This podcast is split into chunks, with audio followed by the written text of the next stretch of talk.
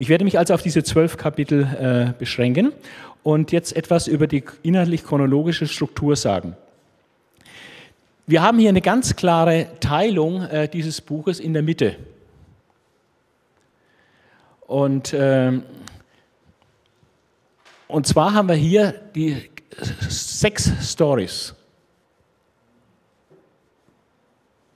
Sechs Geschichten. Jedes Kapitel steht für eine Geschichte.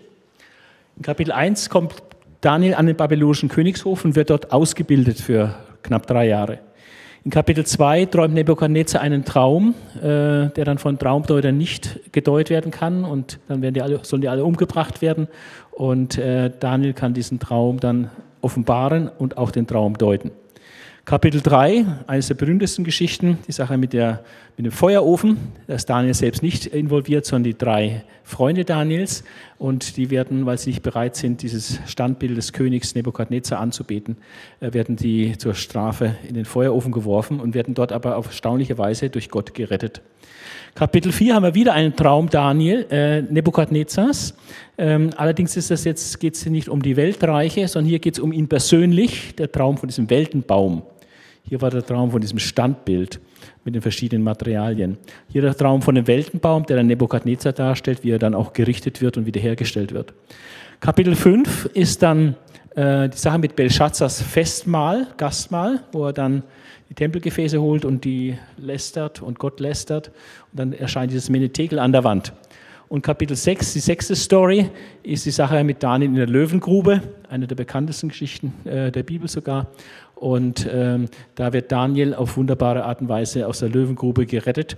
Und ähm, das sind die Stories. Und da hinten in den hinteren sechs Kapitel haben wir Visionen. Hier haben wir den Visionsteil, Visionen.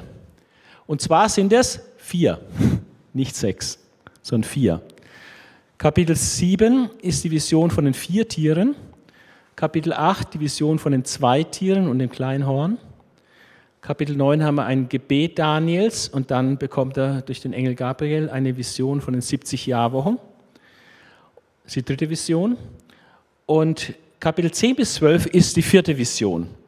Bisschen unglücklich vielleicht, dass es dann in drei Kapitel aufgeteilt worden ist. Wäre vielleicht geschickter gewesen, das äh, in ein Kapitel aufzuteilen. Aber es ist auch extrem lang. Ja, das sind also zusammen über 70 Verse. Und von da hat man es halt auch in Kapitel aufgeteilt. Aber es ist eine, eine einzige Vision, die letzte abschließende Vision, äh, die Daniel hat. Und da geht es um eine intensive Engelbegegnung und dann auch eine Geschichts, äh, Geschichtsüberblick über mehrere Jahrhunderte Geschichte und auch zum Thema Antichrist und Auferstehung der Toten und so. Sachen. Also, und das ist ähm, noch zu beachten, dass wir hier in diesem ersten Teil, bei diesen Stories, eine fortlaufende Chronologie haben von 605 vor Christus bis hier äh, sind wir dann 538 vor Christus. Und jedes Kapitel ist zeitlich nach dem davorliegenden. Manche kann man genauer datieren, andere nicht. Ja, aber es ist auf jeden Fall eine aufsteigende chronologische Ordnung von diesen sechs Stories. Bei einer Vision ist es auch so, ähm, die setzen ein 553 vor Christus und enden 535 vor Christus. Also auch hier geht es aufsteigend. Jede von diesen vier Visionen ist zeitlich nach der ersten, äh, nach der vorangehenden. Aber was wir sehen ist, äh, dass Kapitel 7 zeitlich nicht nach, auf, auf Kapitel 6 folgt, sondern dass Kapitel 7 zeitlich eigentlich nach Kapitel 4 folgt. Also 7 und 8 ist zeitlich gesehen zwischen 4 und 5 einzusortieren. Ja, aber es ist eben Kapitel 1 bis 6, diese Stories sind chronologisch geordnet und diese vier Visionen, die sind in sich chronologisch geordnet. So, jetzt schauen wir uns die vier, äh, die Stories mal ein bisschen näher an. Und zwar zunächst mal die ersten vier Stories. Eins, zwei, drei, vier. Die ersten vier Stories haben eine Gemeinsamkeit, dass in all diesen Geschichten der König Nebukadnezar äh, der Weltherrscher ist.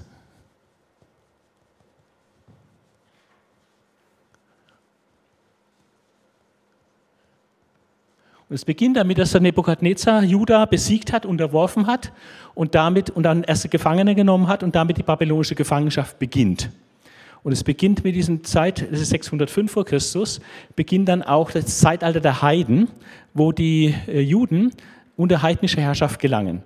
Dieses Zeitalter der Heiden gilt bis heute noch, ja, äh, weil auch heute Juden noch nicht völlige Freiheit über ihren Tempelberg haben und da verfügen können. Sind immer noch unter heidnischer ähm, ja, Oberhoheit in, in, bestimmten Punkten.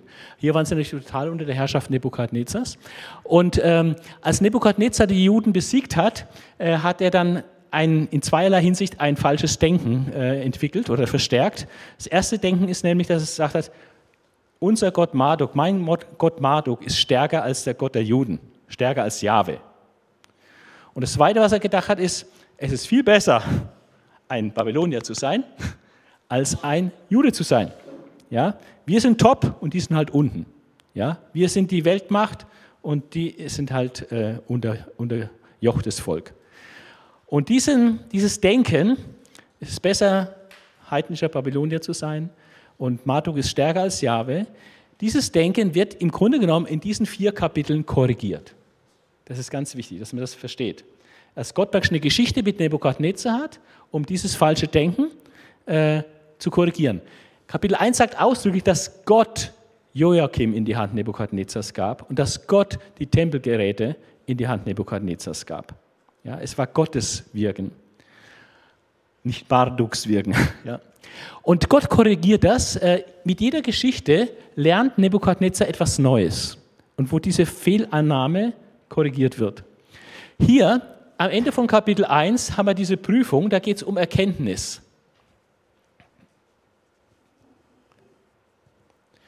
Und da lesen wir, dass bei dieser Prüfung etwas Erstaunliches herauskam am Schluss. Äh, dass Daniel und seine Freunde nämlich als viel, viel klüger festgestellt wurden als alle anderen. Ich lese mal hier. Und als die Zeit um war, also für diese Ausbildung, die Nebuchadnezzar und seine, äh, die Daniel und seine Freunde da genossen haben, ja, äh, da heißt es, als die Zeit um war, die der König bestimmt hatte, dass sie danach vor ihn gebracht werden sollten, brachte sie der oberste Kämmerer der vor Nebukadnezar.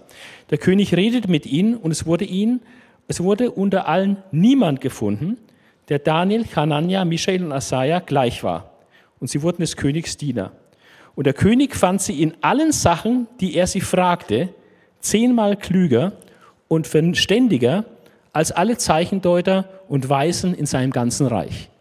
Wow, das war doch eine beeindruckende äh, Performance, die die drei äh, Freunde und Daniel dahin hingelegt haben, dass sie auf einem Spezialgebiet der Babylonier, die sich also ihrer Weisheit rühmten und sich besonders in der Weisheit besonders gut finden, dass sie da praktisch um Längen abgehängt werden durch diese jungen jüdischen Gefangenen. Ja, so ungefähr, als wenn Deutschland im Fußball geschlagen wird. Gut, früher vielleicht mal so. Ja. oder, so. oder Russland im Eishockey oder, oder Amerika im Basketball oder so. Ja. Da, wo man besonders gut ist, da wird man plötzlich übertrumpft. Und das hat, denke ich, ein erstes Aufmerken von äh, Nebukadnezar gebracht. Im Blick auf Erkenntnis waren die Juden total überlegen. Hier in Kapitel 2 bekommt Nebukadnezar einen Traum und äh, wird diskutiert, ob er den dann wirklich vergessen hat oder ob er den absichtlich verbirgt. Ich glaube, die Argumentation, dass er ihn absichtlich verbirgt, ist viel besser. Ähm, gehe davon aus, dass er ihn absichtlich verborgen hat, um sicherzustellen, dass die ihm dann irgendwas erzählen. Das war so wichtig für ihn, den Traum zu wissen, dass er gesagt hat, okay, damit ich weiß, dass ihr mir sicher auf die Deutung sagen könnt, nicht irgendwas in den Fingern saugt, sagt mir, was ich überhaupt geträumt habe. Und dann sagen, das können wir nicht, kann, kann kein Mensch und so weiter. Und dann ist er so wütend und so, kommt dann zum hochinteressanten psychologischen äh, Dialog da zwischen Nebukadnezar und den Leuten. Und er lässt sie dann alle hinrichten. Und äh, Daniel und seine Freunde werden auch betroffen und sollen dann auch getötet werden. Und dann sagt er, äh, warum eigentlich und so. Und dann geht er vor den König und sagt, äh, okay, ich äh, werde dir den Traum sagen, gib mir ein bisschen Zeit. Und dann gehen sie ins Gebet und Gott offenbart dem Daniel den Traum. Und äh, und dann geht der Daniel vor den König und äh, offenbart ihm den Traum, was er geträumt hat und gibt dann noch die korrekte Auslegung dazu. Ja. Und hier ist praktisch das nächste Offenbarung. Hier geht es um Offenbarung. Wer kann offenbaren? Und hier lernt der Nebukadnezar, was alle seine Weisen nicht konnten und, und die heidnischen Götter auch nicht können. Das heißt, theoretisch können sie es, aber die tun es praktisch nicht. Ja, aber der Daniel, äh, der Gott Daniels, der hat es offenbart. Und äh, Erkenntnis und Offenbarung ist relativ nah beieinander. Also in dieser, in dieser Disziplin, Erkenntnis oder Offenbarung, ist, sind die Juden und der Gott der Juden überlegen. Das ist eine ganz erste wichtige. Äh, und es führt dazu, dass er die Daniel äh, und dann auch die Freunde von Daniel in hohe Positionen bringt, in Staatsämter. Also eine große Wertschätzung gegenüber ihm zum Ausdruck bringt. Aber es führt noch nicht zu einer Bekehrung oder so. So ist es nicht. Dann lässt er in, in Kapitel 3, äh, vielleicht auch ein bisschen vom Eindruck von diesem Standbild, was er da geträumt hat, lässt er dann dieses äh, Standbild errichten und das anbeten. Und alle müssen es anbeten. Ähm, und dann weigern sich die drei Freunde Daniels, es zu tun. Und es kommt zum Showdown und die werden tatsächlich dann in den äh, Feuerofen geworfen. Und da gibt es einen ganz entscheidenden Vers in Kapitel 3, ähm, der praktisch der Höhepunkt quasi des Kapitels ist, äh, wo er dann sagt, äh, die werden dann in den Feuerofen geworfen, wenn ich hier, und dann sagt er dann, und wer ist der Gott, der euch aus meiner Hand erretten kann? Ja. Und äh, das ist diese Herausforderung. Und dann sagen sie äh, als Antwort, ähm, das ist nicht unsere Sache, dir dazu sagen, ob Gott das kann oder ob er es tun wird oder so. Was wir dir auf jeden Fall sagen können, wir werden nicht anbeten. Die proklamieren jetzt kein Wunder oder so, sondern die sind einfach demütig und sagen, das ist Gottes Sache, da muss Gott für sich selber reden. Da können wir jetzt nicht sagen. Ja? Ähm, aber was wir tun können, ist, wir werden das Ding nicht anbeten, koste es, was es wolle dann macht den Ofen noch heißer und wirft ihn da rein und so. Und dann ist genau das, was er erfährt, dass Gott die tatsächlich rettet aus diesem Feuerofen. Also hier geht es um die Machtfrage. Und äh, nachdem diese Machtfrage so eindrucksvoll dann äh, gelöst wird, dass Gott, der Gott dieser drei Männer, in der Lage war, ihn aus seiner Hand zu retten von diesem Feuerofen, ähm, dann lässt er am Ende ein, nach dieser Geschichte ein Gebot in seinem Reich verkünden. Und da sagt er, so sei nun dies mein Gebot. Wer unter allen Völkern und Leuten aus so vielen verschiedenen Sprachen des ganzen babylonischen Weltreiches den Gott Schadrachs, Meschachs und Abednegos lästert, der soll in Stücke gehauen und sein Haus zu einem Schutthaufen gemacht werden. Denn es gibt keinen anderen Gott als den, der so retten kann. Also der Gott ist nicht nur offenbar ein Spezialist, was Offenbarung betrifft, sondern der ist auch noch in der Machtfrage äh, retten kann in so einer unmöglichen Situation. Ja, hat er enorm gelernt, aber er spricht noch vom Gott Shadrachs, Mesach und Abednegos, noch nicht von seinem Gott oder so. Und dann kommt Kapitel 4 und da geht es äh, wieder etwas, was mit der Machtfrage eher zusammenhängt, so wie diese praktisch ein bisschen zusammenhängen, weil Erkenntnis und Offenbarung gehört zusammen. Und so geht es hier um Macht und Souveränität. Wer hat die Oberhoheit über die Königsherrschaft überhaupt oder über Reiche? Ja? Und das sind zwei Fragen, die ganz nah zusammen sind. Hier geht es um die Macht und die Möglichkeit, aus einer Extremsituation, was völlig unmöglich ist, eigentlich zu retten, nämlich aus dem brennenden Feuerofen. Und jetzt geht es um die Frage, wer hat eigentlich das Sagen? Wer ist der oberste Chef? Äh, wer regiert die Welt? Sind es Menschen? Ist es Nebukadnezar? Oder sind die Himmel, die herrschen? Und er bekommt dann diesen Traum von diesem Weltenbaum, äh, der dann er selber ist. Und ähm, Daniel ermahnt ihn dann noch, irgendwie umzukehren, ein bisschen Buße zu tun und ähm, gute Werke zu tun und mehr Gerechtigkeit zu üben. Ähm, und ähm, dann wird ihm aber das Gericht angekündigt. Und äh, es wird hier äh, klar gesagt, dass das äh, Gericht ein Ziel hat. Ja? Wenn aber gesagt wurde, man solle dennoch den Stock des Baumes mit seinen Wurzeln übrig lassen, das bedeutet, dein Königreich soll dir erhalten bleiben, sobald du erkannt hast, dass der Himmel die Gewalt hat. Oder dass die Himmel herrschen, dass praktisch der Gott des Himmels herrscht. Bis du das erkennst. Ähm, er tut dann nicht Buße, sondern äh, dann rühmt sich dann selbst, ach, ist das große Babylon, was ich gebaut habe, dann kommt die Stimme vom Himmel und er wird praktisch irre, wird also geisteskrank und wird verstoßen von den Menschen. Und äh, sieben Zeiten, ob das sieben Jahre sind oder eine vollkommene Zeit des Gerichts, ist unklar. Ähm, auf jeden Fall ist er dann einige Zeit, vielleicht auch sieben Jahre, tatsächlich weg von der Regierungsverantwortung und äh, ist wie ein Tier. Also ist also eine Krankheit, die auch attestiert ist, die es auch gibt, ja, dass Menschen sich in ein Tier verwandelt fühlen, auch entsprechend verhalten und so. Und dann äh, kommt aber, nach diese, nachdem diese Zeit um ist, nach dieser Zeit heißt es, erhob ich Nebukadnezar meine Augen auf zum Himmel und mein Verstand kam mir wieder und ich lobte den Höchsten. Ich pries und ehrte den, der ewig lebt, dessen Gewalt ewig ist und dessen Reich für und für wert. Also er hat die Lektion wirklich gelernt, dass die Himmel herrschen gegen den alle, die auf Erden wohnen, für nichts zu rechnen sind. Er macht's, wie er will, mit den Mächten im Himmel und mit denen, die auf Erden wohnen. Und niemand kann seine Hand wehren, noch zu ihm sagen, was machst du? Und dann kam sein Verstand wieder und er wurde wieder in königliche Würden eingesetzt und hat dann auch, äh, als er wieder eingesetzt wurde, es wurde sogar kam es zu noch größerer Herrlichkeit, darum lobe, ehre und preise ich Nebukadnezar, den König des Himmels, denn all sein Tun ist Wahrheit und seine Wege sind recht und wer stolz ist, den kann er demütigen. Also er hat wirklich seine Lektion gelernt und äh, viele Ausleger glauben, meine ich zu Recht, äh, dass hier wirklich eine echte Bekehrung stattgefunden hat, eine Hinwendung zu Gott. Also er betet direkt zu Gott, äh, unterwirft sich ihm, er, er anerkennt die Souveränität Gottes und macht dann auch einen Erlass, ähm, der dann in Kapitel 4 vorangestellt ist. König Nebukadnezar allen Völkern, Leuten aus so vielen verschiedenen Sprachen auf der ganzen Erde viel Friede zuvor. Es gefällt mir, die Zeichen und Wunder zu verkünden, die Gott der Höchste an mir getan hat.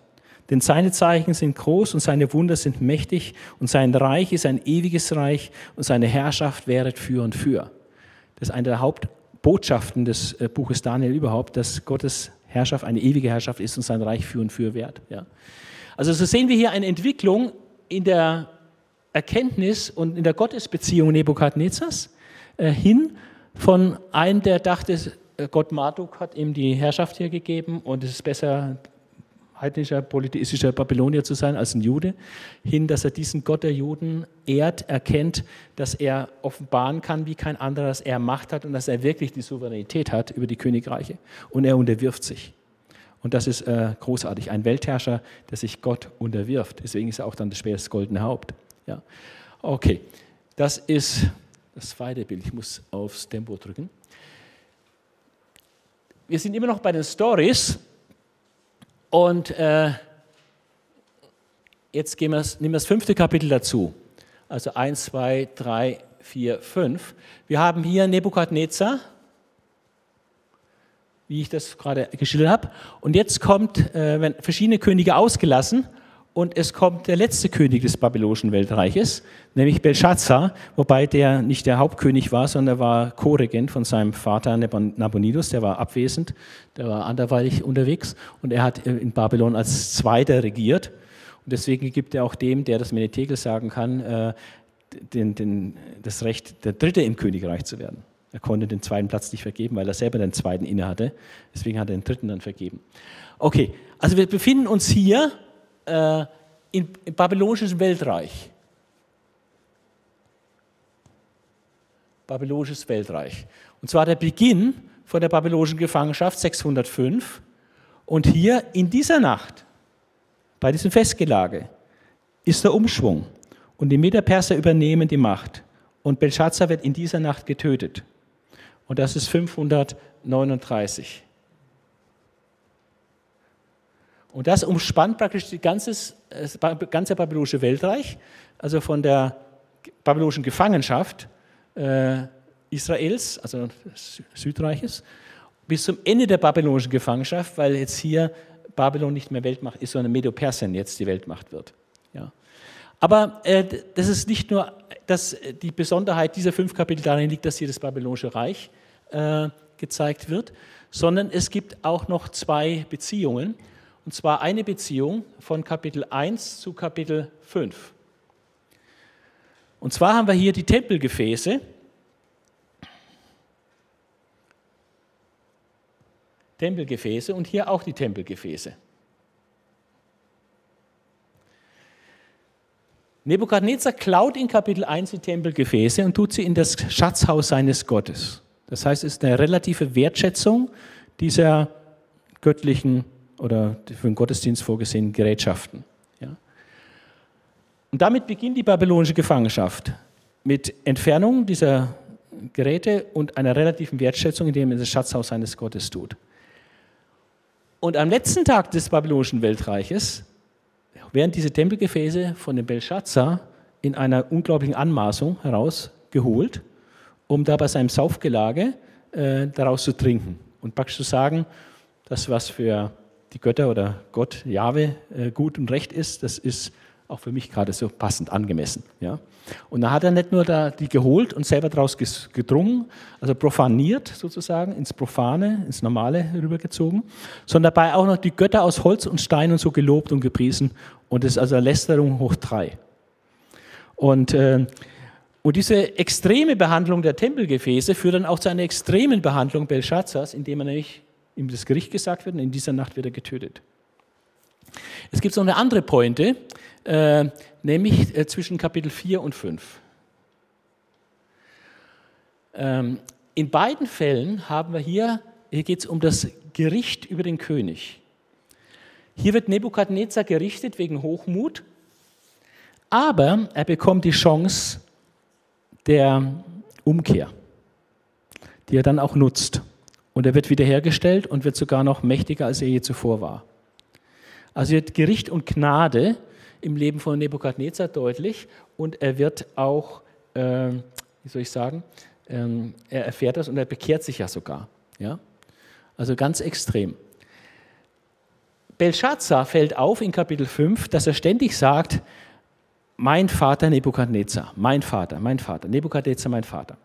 Äh, das kann äh, leiblich über seine Mutter tatsächlich der Fall sein, aber es, Vater kann auch bedeuten, mein großes Vorbild, mein großer Mentor, so wie Elisa mal zu Elia sagt, mein Vater, mein Vater, war auch nicht der leibliche Vater, sondern der, der Mentor und der, der ihn geprägt hat und so weiter.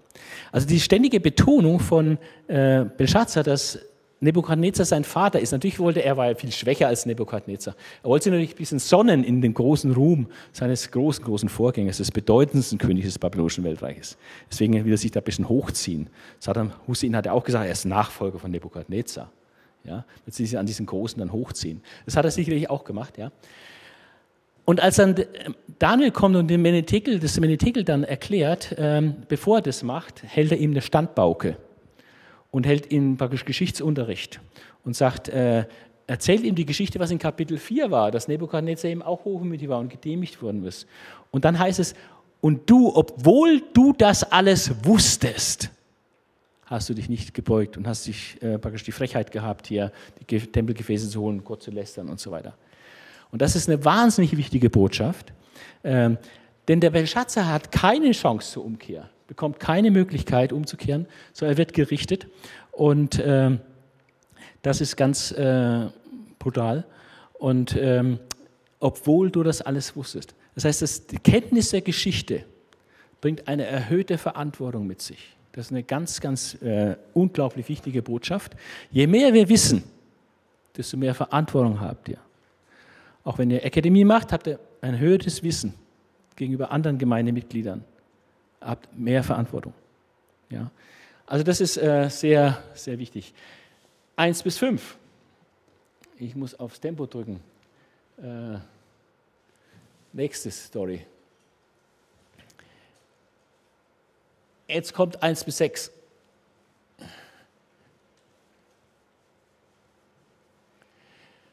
Eins, zwei, drei, vier, fünf, sechs.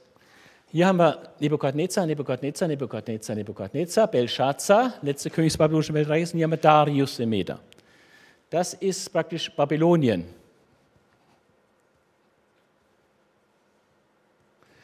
Das ist hier Medo-Persien.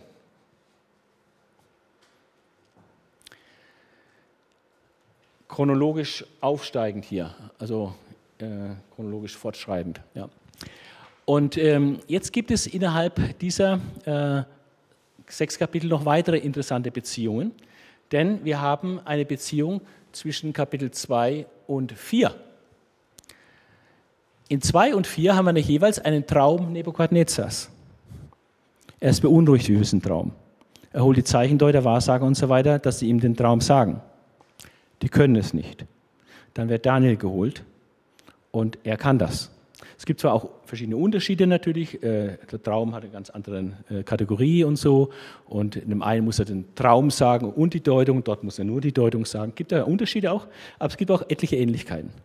Und, aber das gleiche Prinzip, äh, die heidnischen Spezialisten, Traumdeutungsexperten versagen und der jüdische Gefangene, der ist in der Lage, den Traum zu deuten.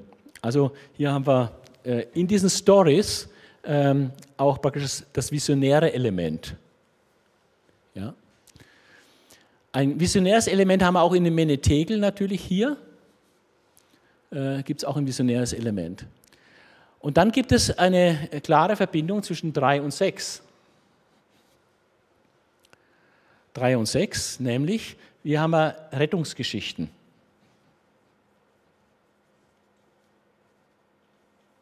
Rettungsgeschichten. Äh, hier Feuerofen, hier Löwengrube.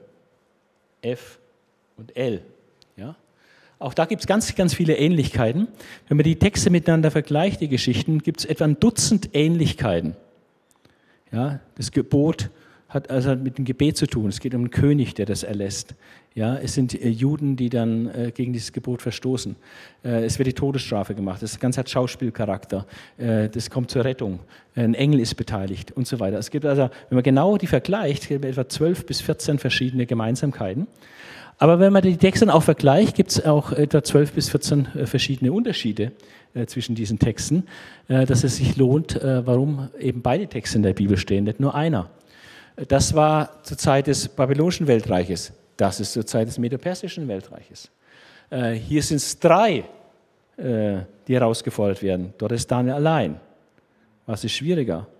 Ja, wenn du dich noch deine Freunde anschauen kannst, äh, machen wir es, machen wir es nicht. Ja, ist vielleicht ein bisschen einfacher an der Stelle. Ja. Ähm, hier geht es darum, äh, dass das Gebet äh, gefordert wird. Äh, ihre Sünde oder ihr Vergehen ist die Gebetsverweigerung.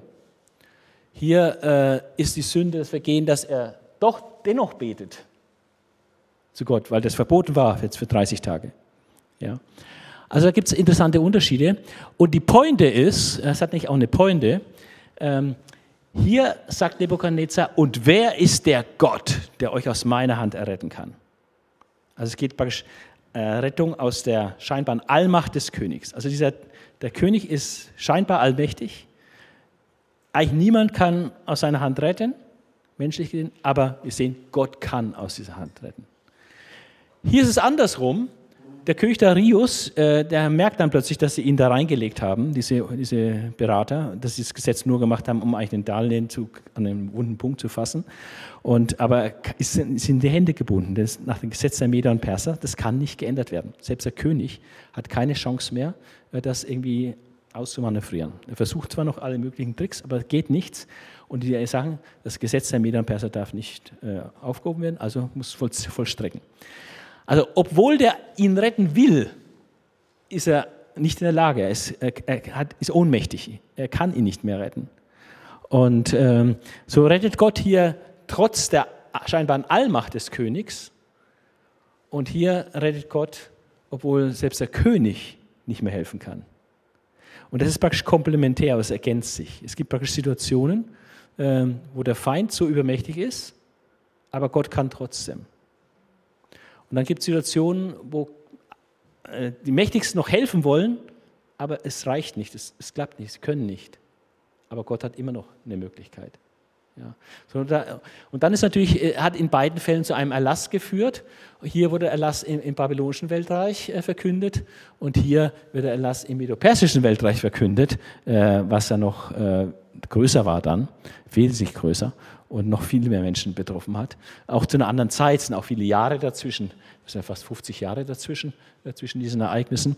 Und äh, das praktisch ein halbes Jahrhundert später macht Gott nochmal so eine Wahnsinnsrettungstat mit einer unglaublichen weltweiten Auswirkung äh, im Blick auf die Kommunikation, wer Gott ist und was Gott hat.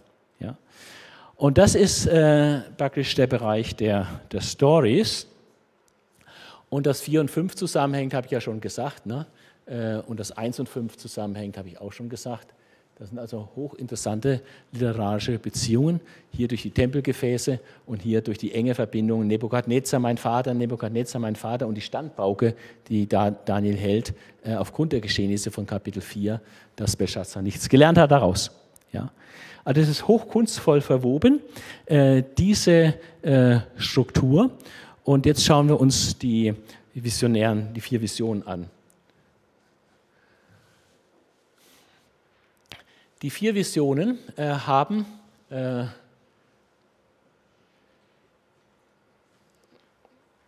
zunächst mal auch zwei Teile, einmal sieben und acht. Und äh, dann neun und zehn bis zwölf, nenne ich mal so, weil es als eine Vision ist. Ja? Und ähm, so wie Kapitel 1 und 2 Erkenntnis, Offenbarung äh, eng miteinander zusammengehangen hat, äh, und Kapitel 3 und 4, wo es um die Machtfrage und die Souveränitätsfrage ging. Ja, so ist auch hier Kapitel 7 und 8. Diese ersten beiden Visionen sind nah beieinander und die letzten beiden Visionen sind nah beieinander. Das ist auch im dritten Jahr, äh, im ersten Jahr Belshazzars und das ist im, im dritten Jahr Belshazzars, also 553 und 551 vor Christus. Und das ist hier äh, 500. Äh, 38 im ersten Jahr Sarius und 535. Ja? Also rund 18 Jahre äh, später äh, das, das Ganze. Äh also das ist dann hier im babylonischen Weltreich, hier ist Babylon-Weltreich und hier ist Medo-Persien-Weltreich. Also die hängen, hängen zusammen. Aber vor allem auch inhaltlich. Und jetzt schauen wir uns inhaltlich mal an, was äh, kommt da in 7 und 8. Äh, wenn man hier äh, 7 hat und hier haben wir 8. Da haben wir hier die Vision von vier Tieren und dann gibt es, äh, also wir haben hier äh, Babylonien, die vier Tiere, Babylonien, Medo-Persien, dann das griechische Weltreich, Griechenland, dann haben wir Rom. Dann haben wir äh, ein kleines Horn. Dann haben wir den Menschensohn. Und wir haben äh, Zeit.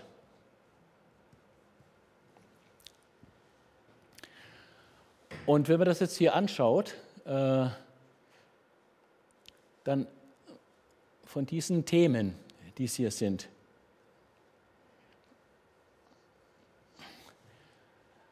ist bei Kapitel 7 alles dabei. Erste Tier ist Babylonien, zweite ist Medo-Persien, dritte ist Griechenland, vierte ist das Römische Reich. Dann das kleine Horn, was aus dem vierten Tier kommt, der Antichrist. Das ist hier der Antichrist. Dann der Menschensohn, das ist Christus äh, und das Gericht über das äh, römische Reich, also über die Tiere und auch über das kleine Horn. Der Menschensohn ist in Kapitel 7. Und Zeit haben wir ähm, 42 Monate als Zeitangabe. 42 Monate.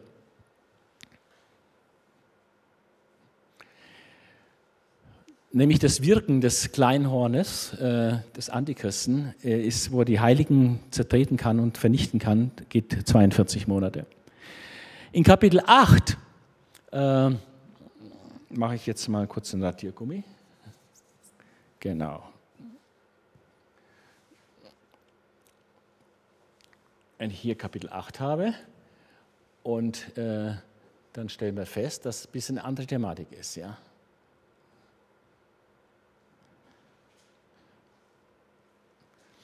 Wir haben nichts mehr über Babylon, da ist nichts. Aber wir haben Medo-Persien und wir haben Griechenland in Kapitel 8. Rom haben wir nicht. Und es bringt auch ein kleines Horn. Aber das kleine Horn ist wahrscheinlich, also das ist, ist ja umstritten, äh, ist ja vieles, manches umstritten hier, aber ähm, die, die normale Auslegung ist, dass das kleine Horn in Kapitel 8 Antiochus Epiphanes ist. AE und nicht der Antichrist. Denn das kleine Horn kommt aus diesem Reich Griechenland heraus, Äh, bitte? Antiochus Epiphanes. Das ist ein König, äh, der im 2. Jahrhundert vor Christus, äh, ein griechischer König, äh, zu den Seleukiden gehörig, also Nordreich, eines der vier Folgereiche aus dem Alexanderreich. Und äh, da gab es eine schreckliche Religionsverfolgung in, in Israel und eine, einen Kulturkampf. Und da wurde praktisch der Tempeldienst eingestellt und da wurde ein Zeusaltar aufgestellt, Schwein geschlachtet, Schneidung war verboten bei Todesstrafe äh, und so weiter. Also man konnte überhaupt nicht mehr seine Religion ausüben. Es war praktisch absolut lebensgefährlich. Und da kam es dann zum Makkabäeraufstand und zum Makkabäerkriegen. Und nach knapp dreieinhalb Jahren, nicht ganz nach drei Jahren, vier Monate, war dann dieser diese Verfolgungszeit vorbei. Aber es war eine ganz, ganz schwere Zeit. Es war spitz auf Knopf, ob, ob Israel praktisch von innen heraus religiös vernichtet wird und ob die Religion praktisch zum Aufhören liegen kommt. Ja. Genau, Antiochus Epiphanes, Antiochus Epiphanes IV. Also ein Herrscher, ein Seleukitenherrscher, der zum griechischen Weltreich gehört. Wohingegen das kleine Horn, hier kommt aus, aus dem vierten Tier, aus Rom, und das ist der Antichrist. Das ist die normale bibeltreue Auslegung äh, zu diesen Sachen. Adventisten haben äh, die Vorstellung und Meinung, dass das kleine Horn hier auch der Antichrist ist und nicht Antiochus Epiphanes und argumentieren dann, dass manches auf Antiochus Epiphanes doch nicht so passt. Äh, das ist also umstritten, hochinteressant, habe ich aber auch erst jetzt kennengelernt, dass es die Meinung überhaupt gibt, obwohl ich mich seit Jahrzehnten mit Daniel befasse. Aber die Adventisten haben sehr gut geforscht und äh, sehr interessante Argumente. Also man muss es überdenken, könnte vielleicht auch sein, dass auch hier der Antichrist ist. Aber andere sehen hier Antiochus Epiphanes als ein Vorbild des Antichristen, ein, ein Typus praktisch der griechische Antichrist und der endzeitliche Antichrist sozusagen. Ja. Und dann gibt es hier auch eine Zeitangabe und die Zeitangabe sind 2300 Abendmorgen und wahrscheinlich also sind es entweder äh, 2300 Tage oder die Hälfte davon. Denn Abendmorgen bezieht sich wohl auf das Abend- und das Morgenopfer. Äh, und äh, dann kann man argumentieren, dass man es durch zwei teilen müsste. Dann haben wir einen Zeitraum von äh, etwas weniger als dreieinhalb Jahren. Ähm, oder man hat volle Tage, 2300 volle Tage. Gibt es gute Argumentation dafür. Ähm, und dann wären es also knapp sechseinhalb Jahre oder so in der Größenordnung. Ja? Aber das ist nicht exakt die gleiche Zeit wie die 42 Monate, weil das sind exakt dreieinhalb Jahre. Und das sind entweder drei Jahre, vier Monate oder sechs Jahre und acht Monate oder so. Und das bezieht sich wohl auf Antiochus Epiphanes und das bezieht sich auf den Antichristen.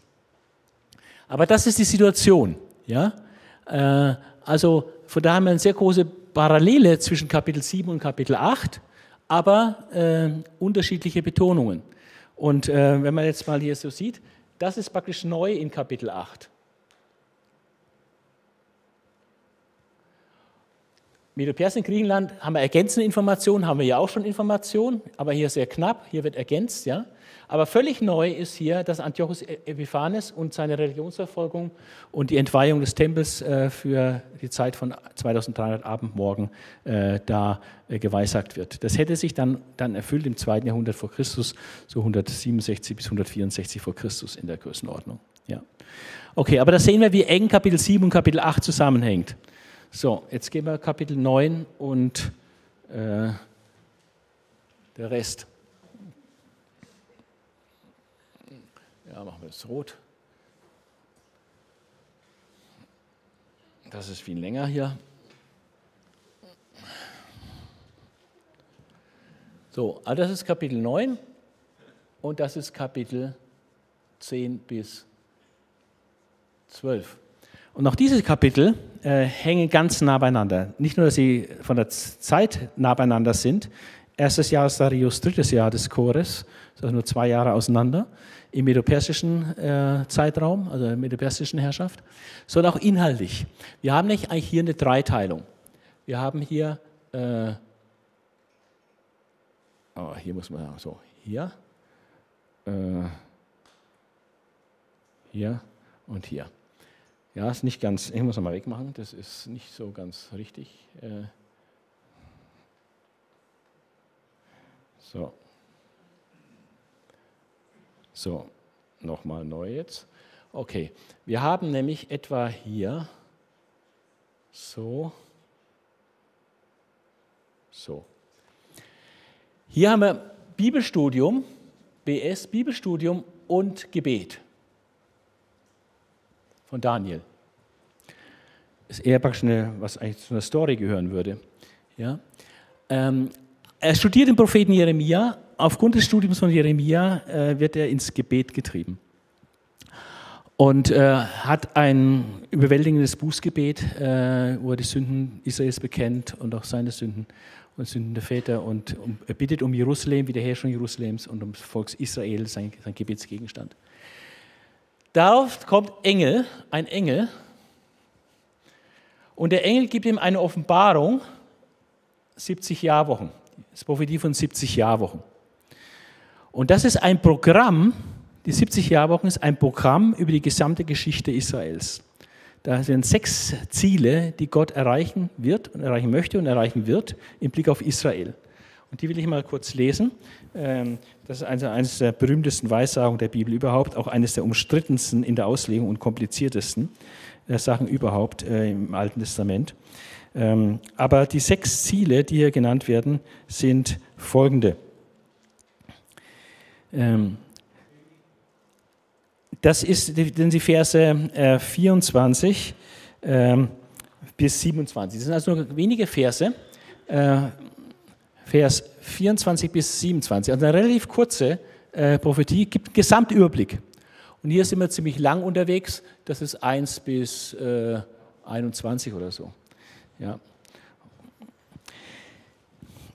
Und in dieser ähm, Prophetie von 70 Jahrwochen da sagt äh, der, der Engel folgendes: 70 Wochen, wörtlich 70 Siebener, wahrscheinlich sind es Zeitungen von sieben Jahren. Ziemlich äh, wahrscheinlich, das ist sieben Jahre, 70 mal sieben Jahre, also 490 Jahre insgesamt.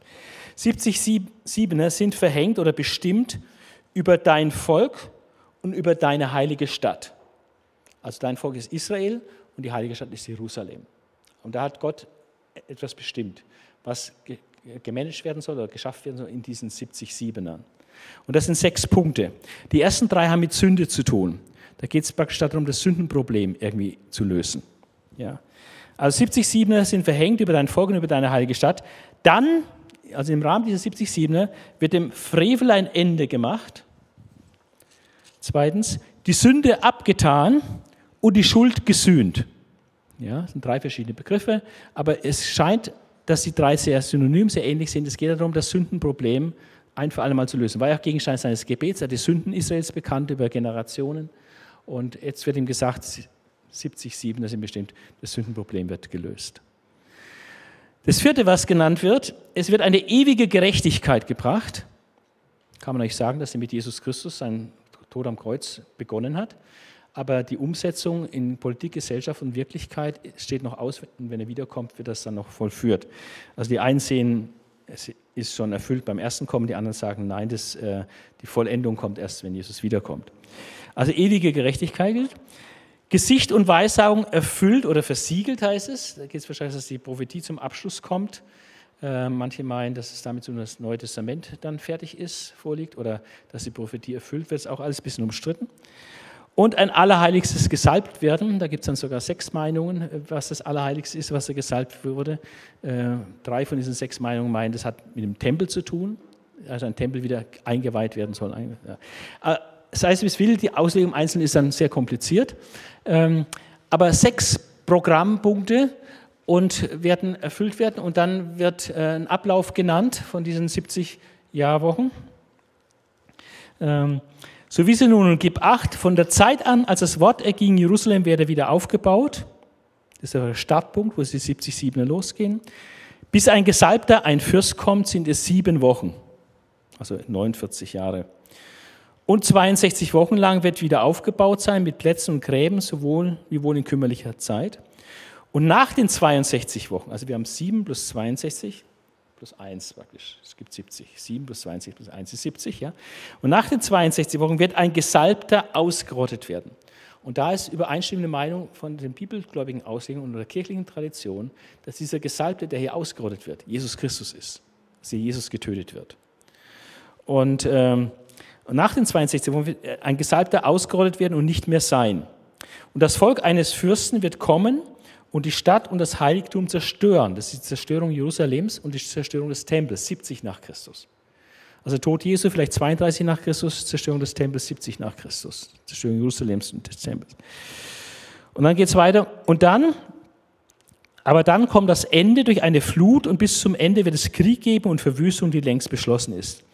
Er, da denken eine, das ist der Gesalbte und die anderen sagen, nein, das ist der kommende Fürst, das ist der Antichrist.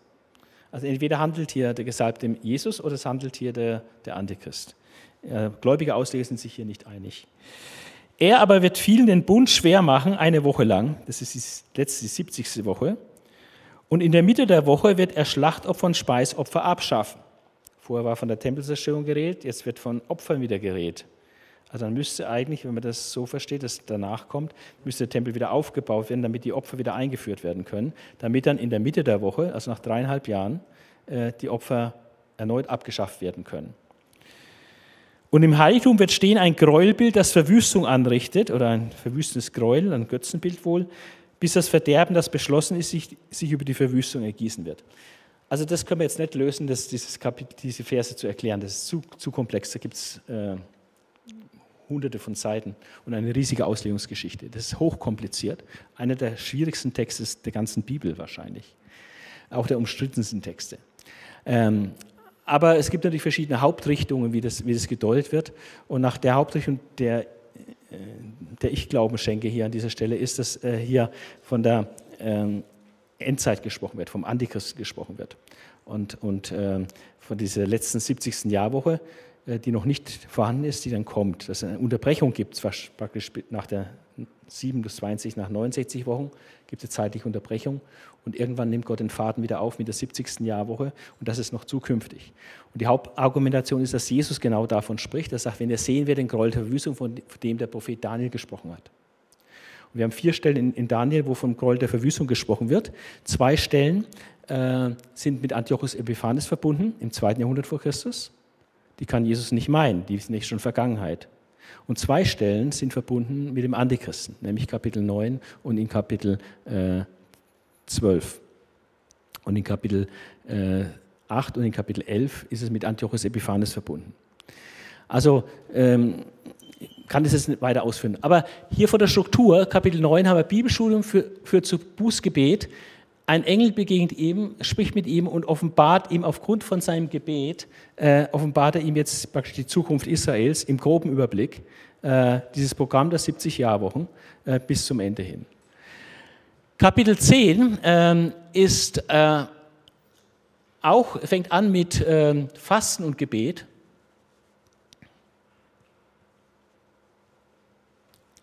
Und dann kommt, in, in, in äh, das ist relativ kurz, und dann kommt äh, Engelbegegnung.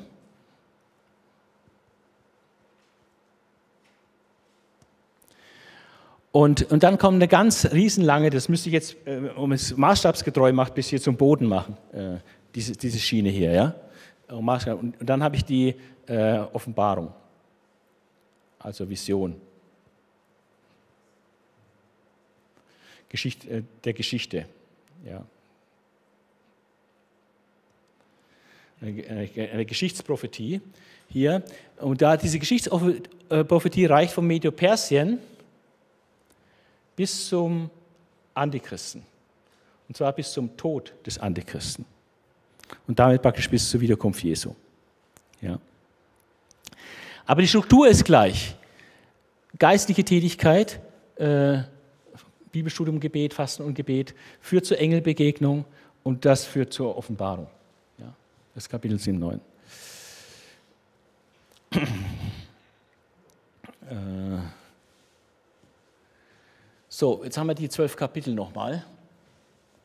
Das war nicht alles erst die, die literarisch, inhaltlich chronologische Struktur. 1, 2, 3, 4, 5, 6, 7, 8, 9, 10, 11, 12, ja. Also 1, 2, 3, 4, 5, 6, 7, 8, 9, 10, 11, 12. Wir haben nämlich jetzt hier ab Kapitel 2, Vers 4 bis zum Ende von Kapitel 7 Aramäisch. Die Sprache, die in der Welt damals gesprochen wurde, die Leute verstehen, die die Heiden verstehen. Hebräisch haben die Babyloner nicht verstanden, aber Aramäisch schon. Und äh, was sofort auffällt, ist, äh, dass diese sprachliche Struktur, wir haben hier, äh, hier haben wir Hebräisch, Kapitel 1, bis zu dem, wo die Wahrsager dann sagen, äh, die fangen an, reden, antworten Nebukadnezar, sagen und sprachen auf Aramäisch. Und dann wechselt es ins Aramäisch. Bis zum Ende von Kapitel 7. Und hier haben wir wieder Hebräisch. Ja? Also der Inhalt von Kapitel 1 und 8 bis 12 ist eine Besonderheit, äh, besonders für Israel. Wobei hier Kapitel 2 bis Kapitel 7 offensichtlich eine Botschaft ist, die auch die Heiden lesen sollten und deswegen Daniel das als auf Aramäisch schreibt. Und das Interessanteste an der Geschichte ist, dass hier diese Grenze, die wir hier hatten, nach Kapitel 6, die Stories, die Stories und die Visionen, die vier Visionen, die sechs Stories, da geht die Grenze durch Kapitel 6. Aber die sprachliche Struktur geht durch Kapitel, geht von Kapitel 2 Vers 4a, äh, b, 2 Vers 4b bis zum Ende von Kapitel 7. Und das hat auch alles eine sehr, sehr tiefe äh, Bedeutung. Ähm, denn Gott äh, vermischt praktisch die, hat seine Strategie geändert. Vorher hat Israel praktisch als Vorzeigegarten gehabt, besonders beackert, und die Welt konnte sich an Israel ein Beispiel nehmen. Israel hat aber versagt. Deswegen trifft der Bundesfluch ein und sie werden ins Exil geführt. Äh, jetzt ändert Gott die Strategie und sagt, okay, jetzt durchdringe ich die heidnische Welt mit dem, mit dem Reich Gottes. Und er bringt äh, durch die Träume äh, für Nebukadnezar und die Schauspiel mit diesen Hinrichtungen im Feuerofen und so weiter und alles, was hier so kommt, das bringt die heidnische Welt mit Gott in Berührung. Ja? Und die heidnische Welt lernt ganz viel über Gott. Es gibt in Jeremia einen einzigen Vers ähm, in Aramäisch. Alles Hebräisch, ein Vers, Kapitel 11, Vers 10 oder 10, Vers 11, ein von beiden, 11, Vers 10, glaube ich. Da heißt, die Götter, die Himmel und Erde nicht gemacht haben, werden verschwinden von der Erde. Ein einziger Vers, der von allen gelesen werden kann, als wenn äh, das in Englisch heute wäre oder so. Jeder kann das verstehen. Die Götter, die Himmel und Erde nicht gemacht haben, die werden verschwinden von der Erde. Das war eine Botschaft von Jeremia an die Welt. Und hier haben wir eine Botschaft, all diese Stories und auch Kapitel 7 ist eine Botschaft auch an die Welt. Ja, okay. Jetzt ist äh, der, der aramäische Teil, machen wir es mal rot.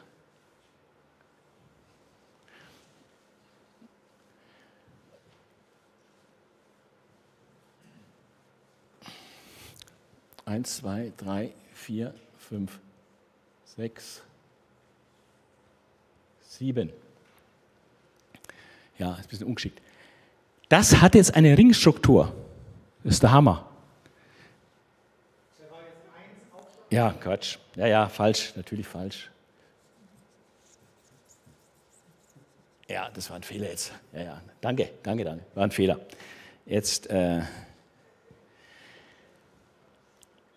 Kapitel 2 und 7 hängen zusammen. Das ist der äußere Ring, die äußere Schale. Wenn wir so eine Zwiebel hätten, die äußere Schale. Äh, und da geht es um die vier Weltreiche. Dann Kapitel 3 und 6 hängen zusammen. Der mittlere Ring. Da geht es um diese Rettung, Rettungsgeschichten. Einmal aus dem Feuerofen, einmal aus der Löwengrube. Einmal im Medo-Persischen Weltreich, einmal äh, im Babylonischen Weltreich, einmal im Medo-Persischen Weltreich. Ja? Mit den ganzen Ähnlichkeiten, aber auch Unterschieden zwischen den Stories von 3 und 6. Und Kapitel 4 und 5 ist der innerste Kern, ist der innerste Ring. Äh, da haben wir gesehen, das Gericht und Gnade über den König, bis er erkennt, wer Souveränität hat. Und hier bleibt nur noch das Gericht für den König übrig, weil er die Sachen wusste. Obwohl er das wusste, hat er sich so verhalten. Ja? Okay. Kapitel 7 ist äh, ein Schlüsselkapitel. Äh, wir haben schon gesehen, wie eng Kapitel 7 mit Kapitel 8 zusammenhängt. Aber es ist nicht nur Kapitel 7 und 8, also die vier Tiere, die zwei Tiere und hier äh, das Standbild, Traum vom Standbild. 2, 7, 8. So, die hängen auch zusammen. Ja? Nicht nur das Kapitel 2 und 7 zusammenhängen, sondern 7 hängt auch mit 8 zusammen. Also der aramäische Teil, Kapitel 7, hängt mit dem hebräischen Teil, Kapitel 8, ganz eng zusammen, denn 8 ergänzt Kapitel 7. Und das ist die sogenannte Vier-Reiche-Lehre.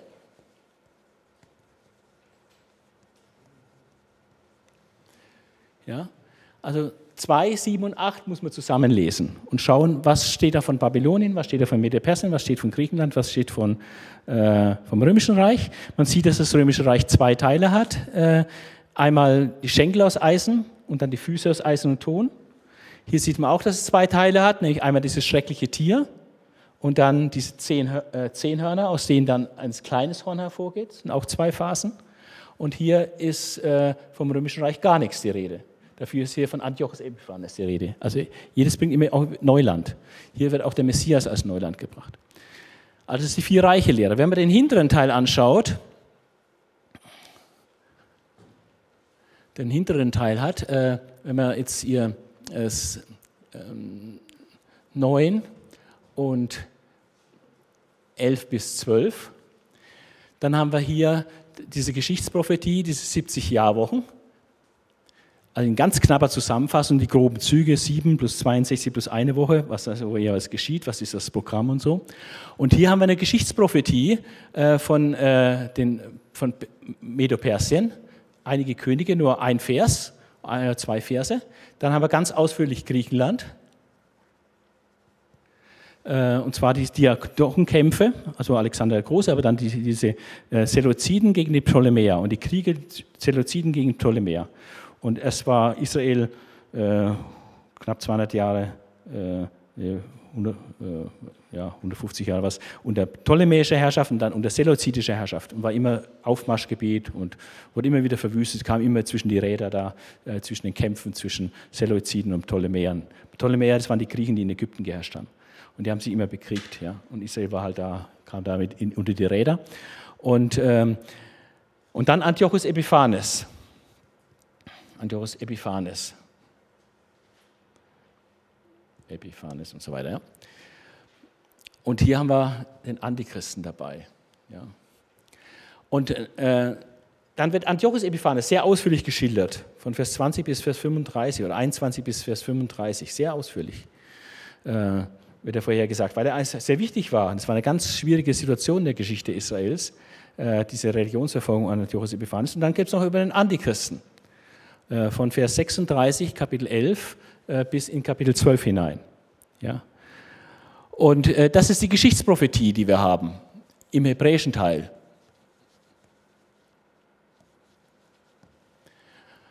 Und also wieder Kapitel 9 und Kapitel 11 bis 12. Und die Pointe ist, dass die vier Weltreiche, die Lehre von den vier Weltreichen und diese Geschichtsprophetie dass das natürlich nichts Gegensätzliches ist oder, äh, oder dass es nichts miteinander zu tun hätte, sondern das hat ganz eng miteinander zu tun. Das ist nicht, muss man zusammen sehen. Es sind nur verschiedene Blickrichtungen auf, auf die gleiche Sache. Und deswegen, äh, bin gleich fertig, äh, deswegen gehört eigentlich 2, 7 und 8, 9, 10 bis 12. Die Kapitel gehören praktisch alle zusammen über die Sprachgrenzen hinweg. Das ist Aramäisch und ist Hebräisch. Und da haben wir das Gesamtbild dann von den vier Weltreichen. Wir sehen das Gesamtbild über Antiochus Epiphanes, wir sehen das Gesamtbild über den äh, Antichristen. Ja? Und man muss dann die Stellen, die richtigen passenden Parallelstellen zusammenziehen und dann hat man das gesamte Bild. Dann gibt es noch andere Bibelbücher, die auch noch vom Antichristen was sagen. Ja. Also das ist praktisch dann diese äh, vier Weltreiche plus Geschichtsprophetie. Ja. Und das gibt das Gesamtbild. Was auch interessant ist, wenn man die messianische Seite mal anschaut, wir haben den Messias in Kapitel 2, wir haben den Messias in Kapitel 9 äh, und wir haben den Messias in Kapitel 7. Hier ist es der Stein, der alle anderen Weltreiche zermalmt und dann zum äh, alles die Welt ausfüllenden Berg wird, äh, zur weltbeherrschenden Macht. Das ist praktisch das messianische Reich. Hier haben wir den Menschensohn, der vor Gott gebracht wird mit den Wolken des Himmels, Himmelfahrt Jesu. Und dann wird ihm die Weltherrschaft gegeben, äh, über alle Völker, Nationen und Sprachen und so weiter zu herrschen. Und hier in Kapitel 9 äh, ist es der Gesalbte, der ausgerottet wird, der vernichtet wird. Also es sind nur drei relativ kurze Passagen, die von Messias sprechen. Äh, jeweils sehr wenige Verse, zwei Verse oder so. Ähm, aber extrem zentrale Sachen extrem zentrale Sachen. Und das ist praktisch das messianische Gesamtbild, äh, also Stein, Menschensohn, der und hier der gekreuzigte letztlich. Ja.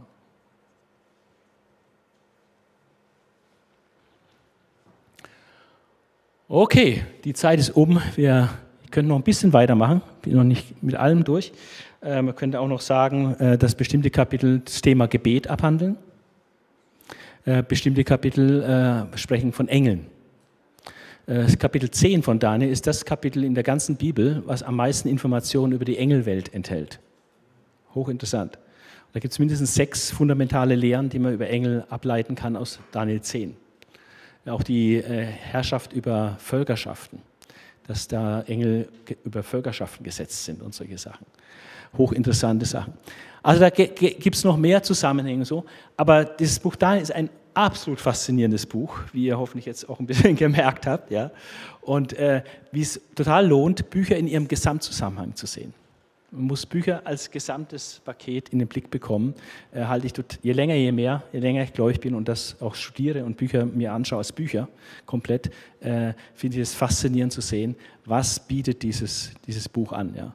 Und hier allein durch diese Struktur, äh, inhaltlich äh, chronologische Struktur, dann die sprachliche Struktur mit dem Hebräisch und so weiter, aber dann auch wie die, äh, wie die einzelnen Kapitel äh, dann miteinander zusammenhängen äh, ein letztes will ich noch machen und dann höre ich auf. Äh, das Kapitel 7 ist, wenn man 7 bis 12 macht, äh,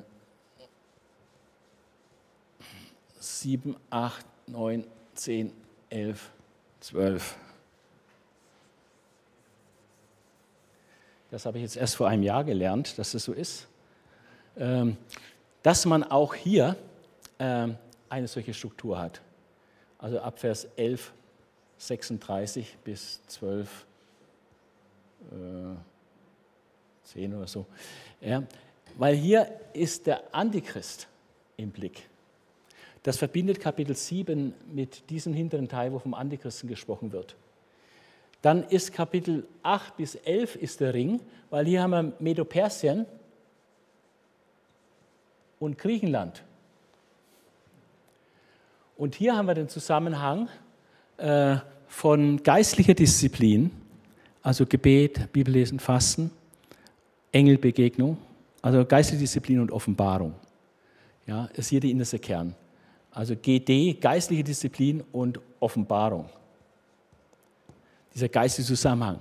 So wie in Kapitel 4 und 5 dieser Gnade und Gericht, also Gericht und Gnade, Kapitel 4 und 5 so der innerste, geistliche innerste Kern von dieser Struktur bildet, so ist auch hier Kapitel 9 und 10 äh, absolut der innerste Kern der Botschaft, dass die, das Gebet, Bibelstudium, Fasten, äh, Gott suchen, äh, das führt zu neuen Erkenntnissen, zur Offenbarung.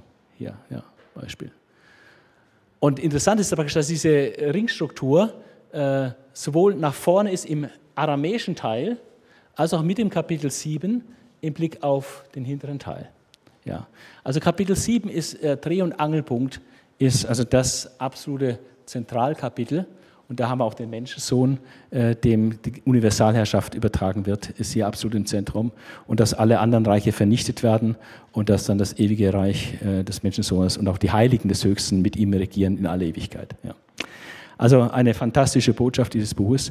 Und wir können das Buch der Offenbarung nicht verstehen, wenn wir von Daniel äh, unbeleckt sind. Ja, das geht nicht. Okay, dann danke ich für die Aufmerksamkeit.